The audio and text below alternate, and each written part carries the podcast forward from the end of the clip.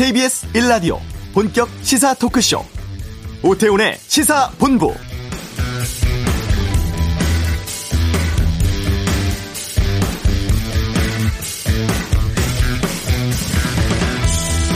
네, 오늘 보궐선거 후보 등록 마감 날입니다. 등록 마감 전에 반드시 단일 후보 내겠다던 범야권 서울시장 후보 단일화는 일단 무산됐죠.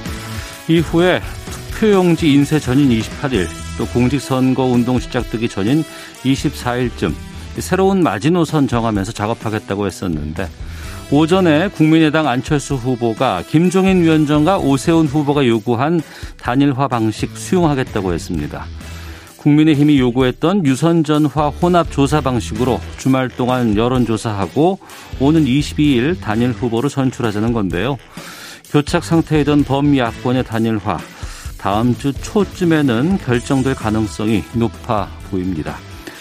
오태훈의 시사본부 미얀마 군부 쿠데타 이후에 최근 계엄령까지 선포되었습니다. 잠시 후 이슈에서 미얀마 현지 연결의 상황 듣고 전문가 통해서 지금 앞으로 전망 진단해 보도록 하겠습니다. 한 주간의 주요 스포츠 소식 관전 포인트 살펴보고 2부 와치도 자사 비판 기사를 쓴 기자에게 줄 소송을 거는 쿠팡의 행태, 최근 발생한 기자들의 사건 사고에 대해서 의견 듣겠습니다. 시사본부 금요초대서 봄에 어울리는 분입니다. 25년 차 청량한 목소리의 가수 박혜경 씨와 하겠습니다. 자, 오태훈의 시사본부 지금 시작합니다.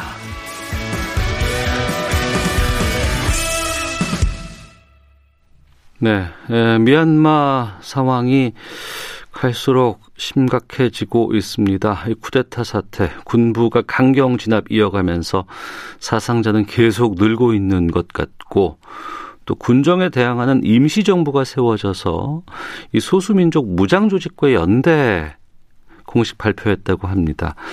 내전으로까지 가지 않을까 좀 생각이 들기도 하고요. 현지 상황 연결해서 좀 직접 들어보도록 하겠습니다. 양곤 세종학당의 천기홍 교수 연결하겠습니다. 안녕하십니까?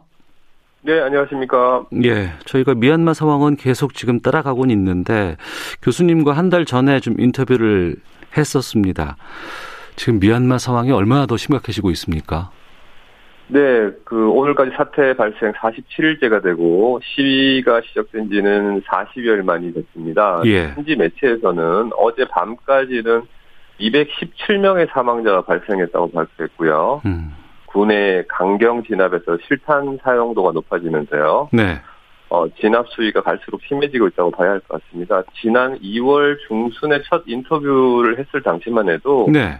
어, 양곤은 비교적 평화 시위 분위기였지만 그때 군 병력이 양곤에 배치될 때긴 했었거든요. 네. 그런데 그 병력들이 현재 진압의 주체가 됐다 이렇게 보시면 되겠습니다. 지금 얘기를 들어보면 군인들이 대낮에 그냥 일반 집에 있는 여고생까지 집에 쳐들어가서 저격하고 숨지게 하는 사건까지 발생했다고 들었습니다. 네. 그러니까 이제 시민에 대해서 군인들이 무차별 사격 같은 거 하는 거 이게 다 허용됐다고 봐야 될 상황인가요? 네, 저기 지난 주말 이틀 동안이죠. 이틀 동안 양곤 주요 공업단지인 흘라인 따야라고 하는 지역에서 어 100여 명 이상 사망자가 발표했고 그 과정 중에 그 중국 공장 등의 방화 사건들이 발생하면서 예. 군부에서는 14일 야간 시간부터 계엄령을 발표했습니다. 그런데 그 계엄령 내용이 해당 지역을 전시 상황과 동일한 지역, 즉 전쟁터로 규정을 하고요. 어. 그 지역 안정을 위해서 그에 상응한 무력 사용을 허락한다 이렇게 나왔거든요. 예. 무력 사용이라고 하면 이제 총기 사용을 허락한다는 거죠. 어. 다음날 바로 양곤에도 여섯 개 타운십 그리고 이제 만달레이 지역 등의 같은 형태의 계엄령이 선포됐습니다. 네. 그러니까 이제 군경의 총격 발표가 확실히 많이 증가했고요. 사망자도 비슷하게 이제 증가하게 되고요. 아무래도 계엄령 상황에서 이 무차별 사격으로 인해서 무고한 시민들의 희생이 좀 발생하는 것 같습니다. 음. 인터넷이라든가 전화 사정은 어떻습니까? 네, 지금 인터넷 사정은 계속 안 좋아지고 있고요. 예. 어, 지난주 새벽 1시부터 오전 9시까지는 보통 인터넷을 차단했고 일상 시간에는 인터넷을 사용할 수 있도록 해줬는데요. 월요일부터는 개인 휴대폰에서 사용 가능했던 인터넷 서비스까지 중단됐습니다. 어. 아, 그리고 18일 목요일부터는 상업용 와이파이 서비스 외에는 모든 인터넷 사용이 중단됐는데요. 예. 어, 저희 집에도 지금 상업용 인터넷을 깔았는데 와이파이를 어. 어, 또 지금 오전부터 안 되고 있네요. 아, 그래요. 그럼 전화만 지금 연결할 수 어. 있는 거네요. 예, 예. 외부로 나가면 인터넷 사용은 전혀 안 되는 상황입니다. 네.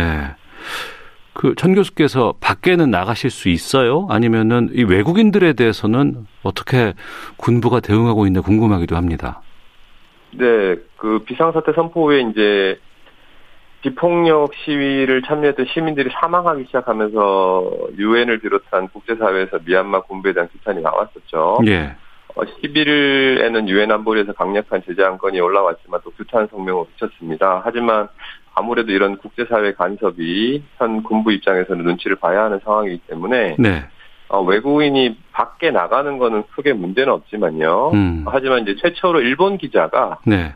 아, 시위 현장에서 연행이 됐다가 바로 풀려났고 어. 최근 북부 지역에서 폴란드 기자 한 분이 시위 현장에서 사진 촬영을 하다가 체포돼서 예, 예. 법 위반으로 기소됐다는 소식이 들립니다. 그리고 우리 교민 몇몇 분이 예. 그 통행 금지 시간에 다니다가 연행이 됐는데 다행히 주의를 받고 금방 풀려났다. 음. 이렇게 우리 공간에서도 공지를 하면서요. 최대한 외출 자제를 당부를 하고 있습니다. 네. 그 시위에 참여하고 있는 미얀마 국민들 피해는 없을까 걱정인데 어떻습니까? 지금 사망자는 217명이라고 현지 매체를 인용하면 그렇게 발표가 됐고요. 네. 하지만 사상자나 체포 연행된 명단은 아직 집계가 되지 않고 있지만요. 2,000명 이상으로 전해지고 있습니다. 어. 그러면 시위하다가 잡히면 어디에 구금되고 뭐 생사 확인이 잘 안 되고 그렇습니까? 네, 지금 안 되는 경우가 대부분입니다. 아, 그렇군요. 그러면 시위가 좀 위축되고 있습니까? 아니면 더 거세지고 있습니까? 2월 초기에는 이제 양곤 같은 경우는 중심 지역에서 일어나다가 이제 강경 진압이 계속 시작되다 보니까 이 시위 하시는 분들이 외곽 거주지로 조금 어, 나눠져서 산발적으로 시위가 발생했었는데요. 네. 지금 현재도 일부 지역에서는 아직도 시위가 거세게 일어나고 있는 것으로 전해지고 있습니다만은 어, 인터넷 사용이 불가하면서 음. 좀 약해지고 있는 것은 사실인 것 같습니다. 아, 그리고 그 과정에서 어, 시위 중심에 있었던 학생들이나 민주 인사들이 대부분 체포되면서 네. 어, 거주 지역 자체적으로 시위가 일어나고 있고 그런데 이제 더불어서 계엄령으로 인해 군경이 발포 권한이 주어졌기 때문에 어, 조금 어, 시위 형태는 조금 위축되는 것 같습니다. 네. 그 임시 정부가 세워졌고 이 임시 정부에서 소수민족 무장 조직과 연대를 공식화했다는 보도도 나오곤 있던데 이렇게 되면 강대강 내전까지 가지 않을까 생각이 들기도 하거든요.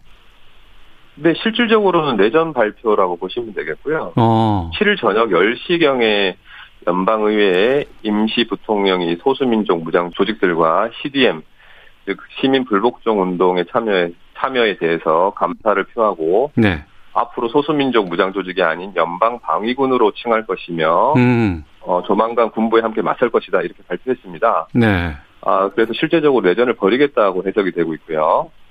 어, 현지 언론들의 내용을 조합해보면, 연방 방위군을 정식으로 창설해서 현 군부의 정식 선전 포고를 하는 날로부터 내전이 시작되는 것으로 보이기 때문에 일촉즉발의 상황으로 보시면 되겠습니다. 네.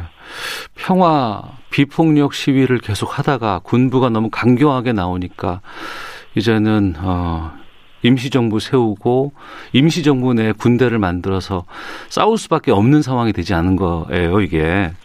네네네. 어, 군부들은 지금 어떨 것 같으세요?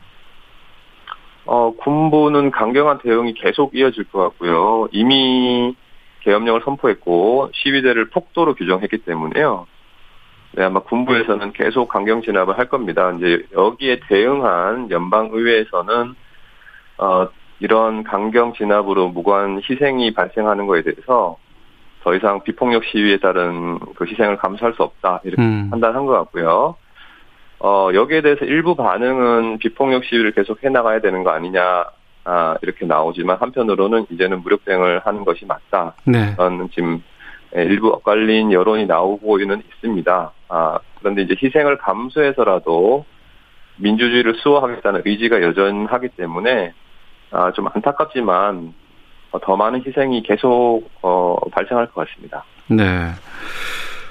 우리 정부가 미얀마의 최루탄이라든가 군용물자 수출 금지하는 등 이런 대응 조치에 나섰습니다. 많은 국민들께서도 미얀마 아, 민주화에 응원을 보내고 있고 또 모금도 지금 이루어지고 있는 것으로 알고 있는데 현지에서 이런 내용을 좀 접하십니까? 네, 어, SNS 통해서 많이 접하고 있고요. 예. 어, 우리 한국 정부와 시민단체의 신속한 미얀마 군부 탄압 규탄 소식, 그리고 수출 금지 소식과 더불어서 조계종 스님들의 오체 투지나 아, 각 종교계에서의 지지 성명 등에 대해서 그 우호적 여론이 상당히 많이 증가했고요. 음. 어, 한국에 감사하다는 내용, 어, 그리고 일부 한국어 전공자들은 한국어를 전공한 것이 자랑스럽다고 할 정도로 한국에 대해서 우호적 여론이 강한 편입니다. 네. 혹시라도 우리 국민들께 좀 하고 싶은 말씀 있으시면은요. 네, 현 미얀마 상황에 대해서 어떤 분들께서는 정파적으로 해석을 하시고 어, 어떤 분들은 과거의 로힝자 문제를 거론하는 분들도 계시는데요. 네. 어, 물론 일부 맞는 말씀일 수도 있겠지만 지금 이 사태가 아, 일반적인 무력이 아닌 총기 발포로 시민들이 희생되고 있다는 점을 좀 꼭 기억해 주셨으면 좋겠습니다. 음. 아, 그래서 이 점이 부각될 수 있도록 국제사회가 연대가 되어야 할 것 같고요. 어, 더불어 이 무력을 잠식할 수 있는 방법은 이 사태가 전 세계로 알려져서 어, 이념을 넘는 공감대와 선한 영향력이 형성되었으면 좋겠다는 점입니다. 네. 아, 이런 내용의 전파가 아, 우리가 가져온 한류의 영향력도 어, 좋은 방법이 될 수 있기 때문에 에, 우리 문화 예술인 분들께서도 동참을 좀 해주시, 해주시면 정말 감사드리겠습니다. 네. 조심하시고요. 또 어떤 상황이 발생을 하면 연결하도록 하겠습니다. 오늘 말씀 고맙습니다. 건강하셔야 돼요. 네. 네네, 감사합니다. 예. 미얀마 양곤 세종학당의 천기용 교수와 말씀 나눠봤습니다. 자, 이어서 아세안 지역 전문가 연결해서 좀 이 상황 전반에 대해서 좀 짚어보는 시간 갖겠습니다. 아산 정책연구원의 이재현 선임 연구위원 연결되어 있습니다. 안녕하십니까? 예, 안녕하세요. 예. 상황이 상당히 지금 안 좋아지는 것 같습니다. 이 미얀마 군부에 대해서 좀 우리가 좀 이해를 할 필요가 있을 것 같은데 이 군부가 이렇게 되는 데는 어떤 배경이 있는 거예요, 이게? 뭐 좀 역사적으로 좀 돌아봐야 될 것 같아요. 미얀마 군부는 독립운동 시기부터 꽤 제법 일찍 발달한 편이거든요. 예. 그러니까 역사가 오래된 만큼 또 강하고요. 우리가 기억하고 있는 지금 아웅산 수치의 아버지인 아웅산 장군이 독립운동을 하던 시기에 일본을 지원을 받아가지고 군사 조직으로 시작을 했거든요. 예. 그 정도로 좀 초기에 발달을 했고 음. 또 중요한 거는 독립 이후에 이제 다양한 소수민족들을 포함하고 국가 통합의 문제가 생기고 그러다 보니까 이제 군이 그거로부터 정당성을 얻은 부분이 있습니다. 그러니까 미얀마의 군은 국방뿐만 아니라 어. 국가의 통일, 단일성을 유지하는 임무도 있다라는 정당성을 확보한 게 있고요. 그러면 국민들의 지지를 꽤 받았겠네요. 어, 일단 인구 70%에 달하는 버마족으로부터는 꽤 지지를 받았다고 할 수 있죠. 그런 군의 그, 어, 임무가 예. 주되는. 그런데 이제, 그러면서 62년에 군부 쿠데타를 일으키고 권력을 잡은 이후에는 어, 정치 권력과 경제력을 독점하기 때문에 시간이 지나면서 강한 조직으로 발전을 하는데 그만큼 이제 군부 통치에서 인권 문제나 어. 어, 민주주의 문제 이런 것들은 그거보다 훨씬 더 많이 생긴 거죠. 그러면서 국민들의 어, 군부에 대한 지지는 어, 바뀌게 된 거죠. 네. 다르게. 그런 상황에서 2015년 아웅산 수치 여사가 이끄는 곳이 선거에서 이겼고 민주화가 된 것으로 저는 알고 있었거든요. 근데 그동안 군부는 지난 그 민주화 5년 동안 어떤 역할을 해왔습니까? 지금 쿠데타가 일어난 지 이제 한 달하고 한 반 조금 더 지났는데 예. 어 지난 그러니까 한달 반 정도 이렇게 돌아보면서 생각을 하면은 시간이 갈수록 지난 5년 동안 아웅산 수치 정부가 있는 동안 군부는 일종의 테스트를 하지 않았나라는 생각이 듭니다. 테스트요? 예. 그러니까 2011년에 군부가 먼저 정치 개혁을 스스로 시작을 합니다. 음. 그리고 나서 2015년에 선거를 치러서 아웅산 수치 정부가 집권을 하고요. 그리고 민간 정부가 5년을 어, 이어왔는데 군부는 이 기간 동안 늘 그런 생각이었던 것 같아요. 언제든지 자신들은 군을 장악하고 있고 무력을 장악하고 있으니까 네. 자기네들의 기득권이라든지 어 군의 생각과 민간 정부가 어긋나는 경우 일정한 선을 넘는 경우에는 언제든지 돌아올 수 있다라는 자신감을 갖고 있는 거죠. 음. 그러면서 민간 정부가 하는 것을 지켜봤고 군은 이렇게 그 민간 정부를 지켜볼 수 있을 만큼 충분하게 자기 이익을 보호할 수 있는 안전 장치를 가지고 있었고요. 네. 그러니까 그런 테스트 끝에 그러면은 지난 11월 지난해 11월 총선에서 선거 부정 이걸 명분으로 쿠데타를 일으킨 건 아니겠습니까? 네. 어 그러면 앞으로 어떻게 하겠다는 거예요? 군부 쪽에서는? 군부가 일단 밝힌 계획은 그렇습니다. 어, 헌법상 1년간 비상 통치를 할 수 있고 그래서 1년 동안 비상 통치를 하면서 상황을 정리하고 1년 후에 다시 총선을 치르겠다라는 이야기를 하고 있고 이제 그게 군부의 계획인데 네. 어 많은 사람들 저를 포함해서 많은 사람들 과연 그 군부의 약속이 지켜질까라는 의심을 가지고 있죠. 음. 자국민들 이렇게 어 총구를 겨냥하는 그런 군부가 선거 부정 이걸 이야기한다는 게 참 아이러니한 상황인데 평화적으로 처음엔 시위를 했지만 강경 진압이 거세게 있고 이제는 뭐 임시정부 세워져서 내전까지도 지금 예상되고 있는 상황입니다. 이게 어떻게 전개가 될까요? 아, 앞으로 어떻게 전개가 될 것인지에 관해서 예측하는 거는 매우 힘든데 예. 지금 말씀하신 것처럼 어, 내전으로 가겠다라는 이야기도 나오고 있고 그 내전으로 가겠다는 이야기는 아웅산 수치 정부하고 그다음에 소수 민족들이 오랫동안 정부군에 대해서 무장 투쟁을 해왔었거든요. 예. 이 사람들하고 연대해서 음. 어그 무장 투쟁들하고 연대해가지고 내전 그 정부군하고 어 전투를 일으키겠다라는 이야기 같은데 사실은 그 시나리오는 더 많은 희생을 가져오지 않을까.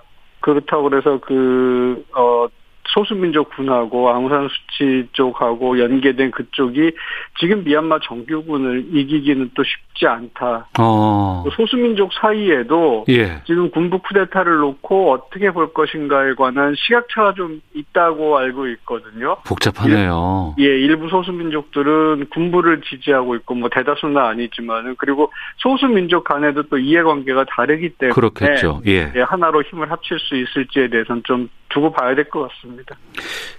이게 미얀마만의 문제로 끝날까요? 아니면 다른 요즘에는 다 전 세계가 실시간으로 연결돼 있기 때문에 국제사회 파장이라든가 뭐 다른 아시아 정세에도 영향을 줄 것으로 보십니까? 아시아 정세라고 하면은 분명히 지금 당장도 영향은 나타나고 있고요. 우리 그 뉴스 보도에 밀크티 동맹이라고 이야기하는 것처럼 홍콩, 대만, 그 다음에 작년에 시위가 많이 있었던 태국, 네. 미얀마 이 네 나라가 지금 연결돼 있고 어. 그 안에 민주 세력끼리 의사소통을 하고 서로 지지를 하고 있는 상황이거든요. 네. 우리가 역사를 좀 더 돌아가 보면 1980년대에는 한국, 필리핀, 대만에서 민주화 물결이 있었고요. 예. 그다음에 98년 경제 위기 이후에는 인도네시아, 태국, 그다음에 우리나라에서도 정권 교체가 있었고 말레이시아에서도 민주화를 위한 운동이 있었고 이렇게 어떤 한 지역에서 몇몇 국가들에서 있는 움직임이 도미노 현상 또 물결 같은 현상을 일으키거든요. 음. 그래서 지금 이 미얀마 사태로부터 시작해서 뭐 태국, 홍콩, 대만까지 이런 국가들의 움직임이 아시아 국가들에게 일정한 메시지 영향을 줄 거로 봅니다. 네. 미국이라든가 뭐 유럽의 여러 나라들이 뭐 재정적인 타격 주고 있다더라. 국제사회가 각종 제재에 나서고 있다더라. 얘기는 들리지만 정작 그 안에 있는 미얀마 국민들은 이걸 아 국제사회가 우리를 위해서 움직이고 있구나라고 생각하진 않을 것 같습니다. 현장은 상당히 좀 안 좋은 상황으로 보이거든요. 그러니까 효과가 좀 날 수 있을까요? 군부를 제재하거나 아니면 미얀마 국민들을 좀 위하게 위한 어떤 방법이 될 수 있습니까? 이런 게? 그 이제 미국도 그렇고 한국 정부도 그 제재 방안을 발표를 했고요. 예. 국가들도 물론이고 그런데 그런 것들이 어, 직접적인 효과는 없을 것 같습니다. 그런 경제 제재로 인해서 미얀마 군부가 손을 들고 나올 거다라고 기대하기는 어렵거든요. 이미 미얀마는 90년대 중반부터 거의 20년 동안 이 유사한 이거보다 더 센 경제 제재를 받았는데 그럼에도 불구하고 20년 동안 군부는 또 버텼거든요. 아. 그래서 경제 제재만으로는 군부가 손을 들고 나오기는 어려울 거다. 예. 압력은 될 수 있어도 근데 그럼에도 불구하고 이 부분이 중요한 게 어쨌든 문제 군부를 이제 넘어뜨리고 상황을 바꾸는 거는 미얀마 시민들에 달려 있고 예. 미얀마 시민들이 군부에 대해서 계속 투쟁할 수 있는 원동력이 자체 안에서뿐만 아니라 외부에서 얼마나 관심을 갖고 지지를 해주고 아 전 세계가 우리랑 같이 하고 있구나. 라는 걸 이제 미얀마 사람들이 알게 되면은 그런 투쟁의 동력이 생길 수가 있는 거죠. 이제 그런 부분에서 상당히 중요하죠. 음. 지금 미얀마 뭐 사진이라든가 영상 같은 거 보고 있으면 진짜 우리는 그 80년 광주 생각이 나거든요. 네. 그리고 우리는 지금 아, 민주사회로 확실히 지금 와 있는 상황에서 이 나라들을 그냥 놔두긴 힘들 것 같습니다. 뭔가 함께 하고 싶은 마음들을 많이들 갖고 계시고 도울 수 있는 부분이 있을 것 같은데 네. 뭘 하면 될까요? 그 어쨌든 지금 요번 미얀마 군부 쿠데타가 일어나고 나서 뭐 대통령도 그렇고 총리도 그렇고 우리나라 외교부도 그렇고 한국의 입장을 꽤 명확하게 밝혔습니다. 네. 정부는 군사 협력이나 시위 진압 장비나 무기 수출을 일단 중단을 했고요. 음. 그다음에 인도적 부분 제외한 개발 협력 중단 조치도 발표를 했고 사실상 독자적인 제재를 하고 있다는 생각이 들거든요. 네. 이제 과거 한국 정부에 비해서 지금 이런 정부의 조치들은 꽤 전향적이고 매우 환영할 만한 것이다. 음. 라는 생각이 먼저 들고요. 어, 뉴스에도 많이 나오지만 이제 아시아 국가들도 그렇고 전 세계적으로 한국은 민주화 경제 성장을 동시에 이룩한 몇 안 되는 국가인데 우리가 그거에 대해서 자랑스러워하는 거를 넘어서 그에 따른 좀 책임하고 역할도 있다. 네. 라는 생각이 들거든요. 그래서 음. 어 미얀마 민주화 운동이나 군사 정부에 반대하는 목소리를 우리가 앞으로도 오랜 시간을 두고 끊임없이 응원하고 지지하고 정부가 할 수 있는 조치들은 뭐 다른 나라가 어떻게 하는가 볼 필요 없이 우리가 선제적으로 필요하다라는 거는 해야 될 거고 네. 그런 것들이 이제 우리 역할이고 어 시민사회도 다양하게 지금 연대를 하고 있거든요. 음. 성명도 발표하고 또 성금도 모금하고 있고 이런 것들이 지금 당장은 좀 잘 이루어지고 있는데 얼마나 지속될 수 있을 것인가. 문제는 어, 계속 지속이 돼야만 미얀마 시민들에 대한 응원이 되고 미얀마 시민들이 계속 투쟁을 할 수 있는 원동력이 될 수 있으니까요. 지속성이 상당히 중요할 것 같습니다. 우리는 그러면 역할을 잘 하고 있다고 생각이 드는데 그 군부가 민주화 투쟁과 시위를 하고 있는 자국민을 향해서 총기를 지금 사용하고 있는 상황 그리고 이렇게 네. 내전까지로 가는 것에 대해서 이전에 유엔의 역할 같은 것들이 너무 소홀하지 않느냐 유엔 평화유지군 이런 것들도 있잖아요 이런 거 보낼 수 없는 겁니까? 그 평화유지군 같은 것들을 논의하기에는 아직 조금 국제사회에 합의가 이루어지지 않은 것 같고 특히나 유엔에서 뭔가 액션을 취하기 위해서는 안보리가 되게 중요하거든요. 유엔 안전보장이사회가 중요한데 어, 모르긴 몰라도 거기에서 중국과 러시아라는 두 국가가 아. 상당히 유보적인 태도를 가지고 있고 또, 어, 중국은 암암리의 미얀마 군부를 지원한다라고도 알려져 있거든요. 예. 그렇기 때문에 유엔 차원에서 액션을 취하는 거는 어 조금 더 기다려봐야 될 것 같습니다. 중국과 러시아가 심한 압박을 받아가지고 음. 어 어쩔 수 없어가지고 어 그 찬성을 하기 전까지는 아. 어 액션이 나오기가 쉽지 않겠다라는 생각이 좀 듭니다. 예, 국제사회에서 많은 미얀마에 대한 시선 관심들이 중요하겠군요 현재로서는. 예. 알겠습니다. 자, 고맙습니다. 예, 감사합니다. 네, 아산정책연구원 이재현 선임연구위원과 함께 했습니다.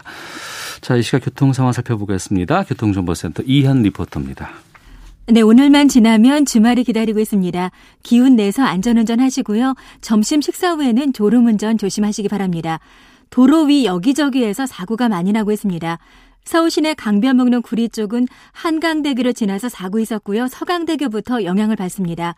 올림픽대로 잠실 쪽은 한남대교에서 영동대교 쪽으로 사고 여파를 받아서 이렇게 밀리고 있습니다.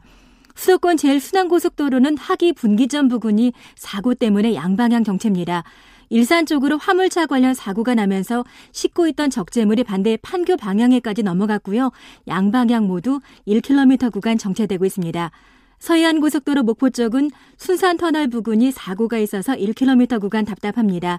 중부고속도로 하남 쪽으로 일찍 부근 지나기도 어려우실 텐데요. 사고 있어서입니다. KBS 교통정보센터였습니다.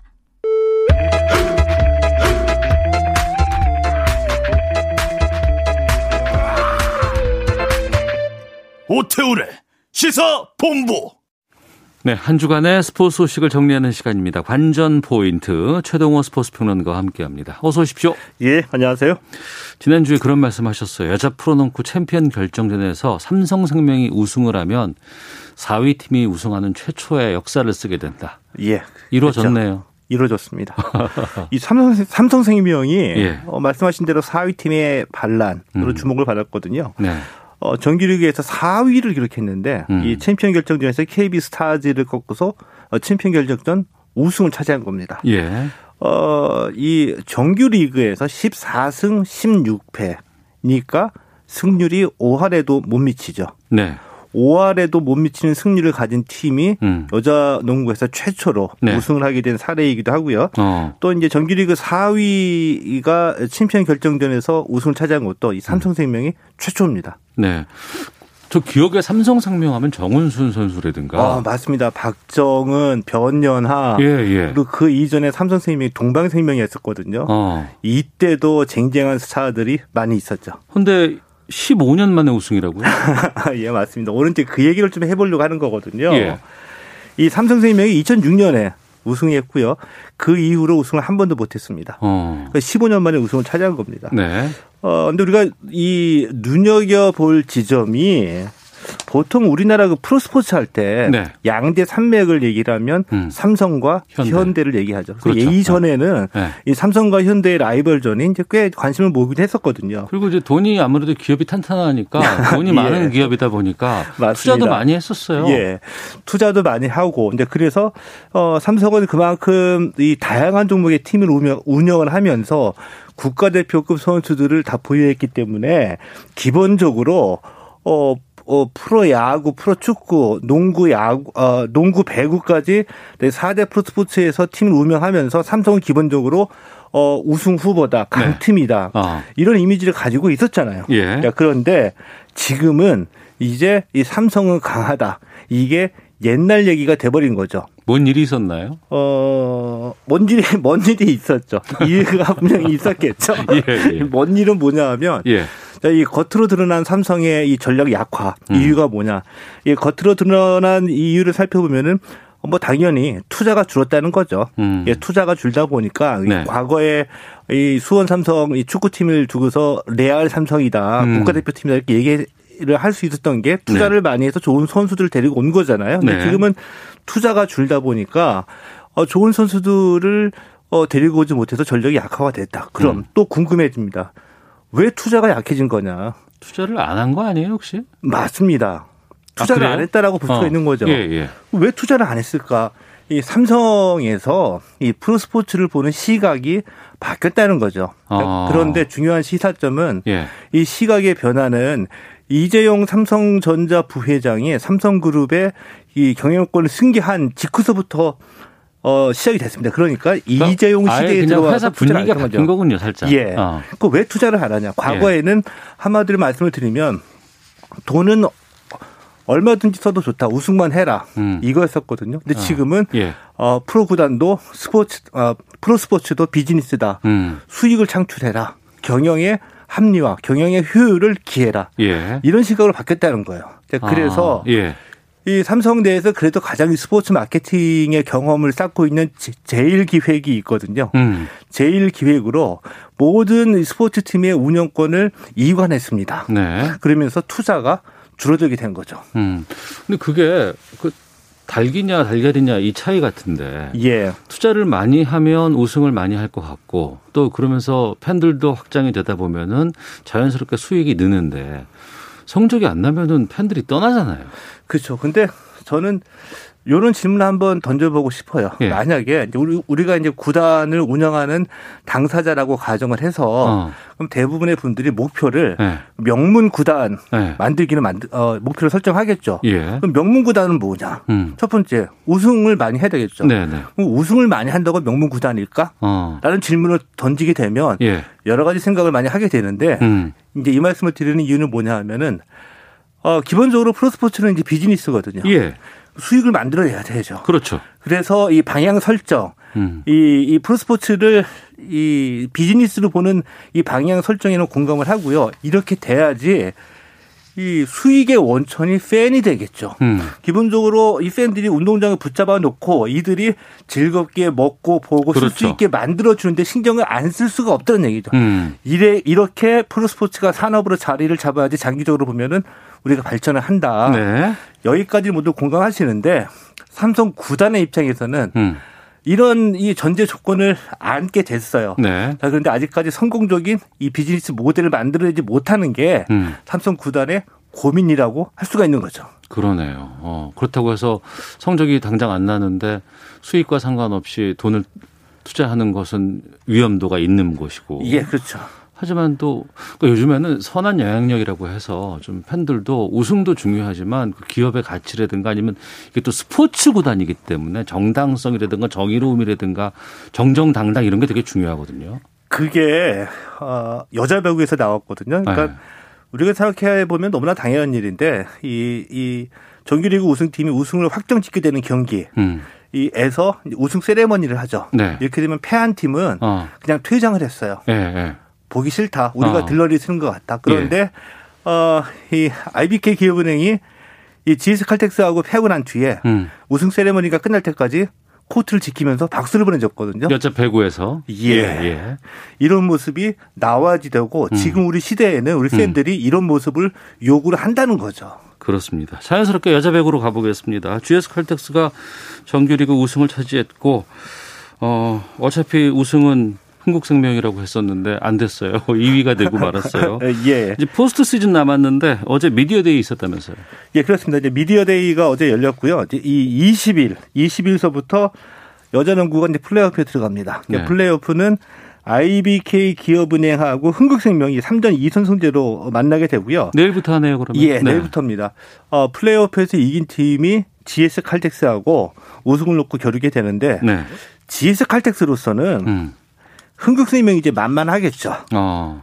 이 이재영 이당점에 빠졌고요. 네. 정규리그에서 우승했으니까 음. 이 만만해지는 흥국생명은 어떻게든지 두들겨 가지고 네. 이 챔피언 결정전에서 우승을 하고 싶은 욕심이 있을 거고요. 음. 반대로 흥국생명 입장에서는 네.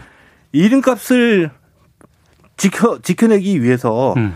정규리그 우승은 놓쳤지만 어떻게 해서든지 간에 이 챔피언 결정전에서 우승을 해야지. 그렇죠. 이름값을 지키면서 어. 그나마 어, 제 역, 어, 제, 제 역할을 음. 한다고 했다고 이제 평가를 받을 수 있으니까 네. 아마도 굉장히 치열해질 겁니다. 어, 여자 배구 챔피언 결정전 포스트 시즌 상당히 많은 분들이 관심 갖고 있을 것 같아요. 예. 그리고 네. 어 제가 아까 좀 조금 제가 아까 잘못 말씀드린 것 같은데 네.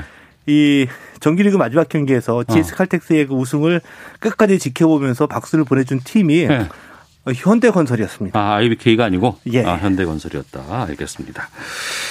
자, 그리고 오는 25일입니다. 어, 한일 축구 대표팀 평가전이 요코하마에서 열리는데 선발에 대해서 홍명보 감독이 아쉬움을 표했다고요? 어, 예. 25일에 그 한일 축구 대표팀 간의 평가전이 열리죠. 네. 그래서 이제 15일에 이 평가전에 나설 대표팀 명단 24명이 발표가 됐거든요. 음. 24명 중에 K리거가 14명입니다. 네. 근데 14명 중에 6명이 음. 울산 현대 소속 선수들이에요. 네. 이러다 보니까 이제 울산 현대의 홍명보 감독이 좀 아쉬움을 표시했거든요. 음. 대표적으로 홍철 선수가 있습니다. 네. 부상에서 회복 중이기 때문에 지금 경기에 못 나서고 있어요. 그런데도 음. 대표팀 선발됐거든요. 네. 우리한테 먼저 해당 선수 몸 상태 좀 확인 좀 하고 상의 좀 음. 해가지고 뽑지 네. 소통이 안 되고 있다. 음. 이렇게 불만을 표시한 건데 네. 제 보기에 제가 보기에 뭐 나름 일리 있는 지적인 것 같아요. 음. 그러면은 그 K리그가 14명이고 유럽이나 J리거 쪽에서 좀 있나 봐요, 사람들이. 어 유럽 유럽과 J리그하고 그리고 이제 중동에서 뛰는 아. 어, 선수들 남태희 선수 등이 포함이 되어 있거든요. 근데 예. 이 손흥민 선수 명단은 포함되어 있는데 어. 잘 아시다시피 햄스트링 부상을 당했죠. 그렇죠. 그래서 지금 이 팬들 입장에서 출전하느냐 마느냐 관심을 받고 있는데 제가 보기엔 아, 재활훈련 열심히 하신 건 나을 것 같아요. 힘들 것 같습니다. 알겠습니다. 최동호 평론가 함께했습니다. 고맙습니다. 예, 고맙습니다. 잠시 후 2부 와치독 준비되어 있고요. 이어지는 시사부모 금요초대석 가수 박혜경 씨와 함께하겠습니다. 2부로 가겠습니다.